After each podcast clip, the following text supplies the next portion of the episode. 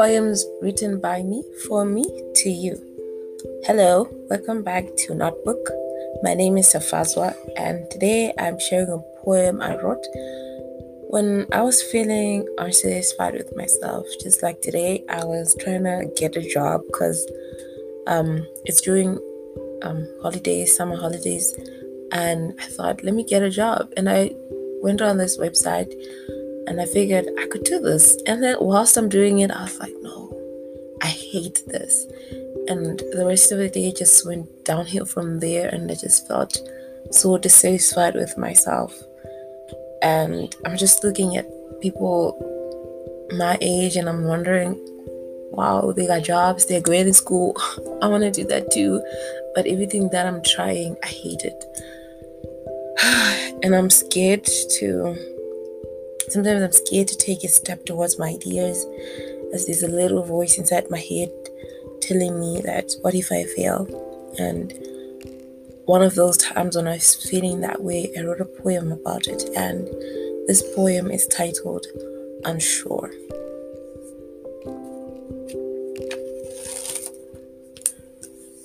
Afraid to be and insecure to flourish, uneasy on my own and started to move past myself, recoiling, scared to be seen or to be naked.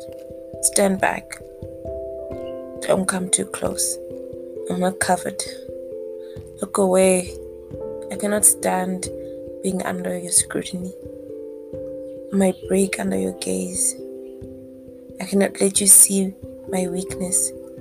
I cannot stand your pity rather be pity than for you to uncover my scars. This poem is also when I feel unsafe with the people that I love.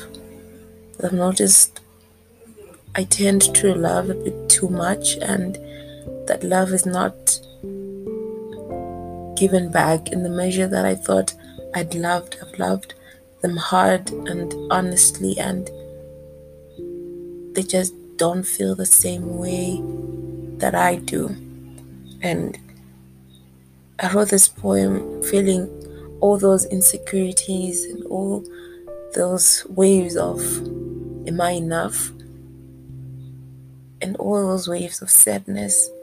And when, when I I read it again now, and I'm not in that situation where I'm feeling and loved, it just brings tears in my eyes that I could actually feel this unsecure about myself and still not want people to see how unstable I am in my own mind and in my own web of of being myself as I would like to call it. Sometimes I wanted I want them to look at me and just look at me and see how much I love them and love me back as much as I love them.